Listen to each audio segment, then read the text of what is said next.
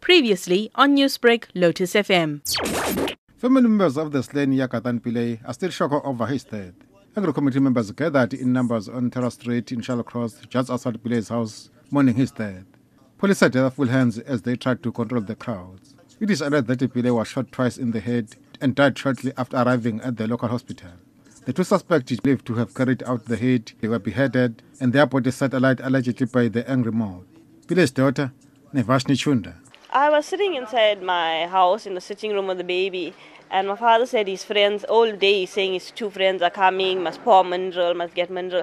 Then as I was sitting in the sitting room, I just heard shots and when I came down I saw my father's already shot on the chair. And then after that we rushed him to the hospital. Chunder denies that her father was a drug dealer. He wasn't proven guilty, although he was accused on a number of times, but he was not proven guilty on it. People say that he did this wrong, did that wrong, but if you'll say he did that wrong, that's one thing he did wrong. What about all the good things? What about your children getting food in their mouth, getting going to school? What about all that? What about the temples, churches, mosques? What about the police station all was eating off his money? The But you're Diwali lucky- hampers. What about the Diwali hampers? What about all that? She says her father was a good person, irrespective of negative reports written about him. Well, he was a good person. He was a loving person. He gave bursaries to schools. He gave money to churches, mosques, temples. He was a good person. Maybe people saw him for one thing he did wrong, but never mind that one thing he did wrong. He was a good person. He looked after everyone. He fed. He had um, feeding schemes.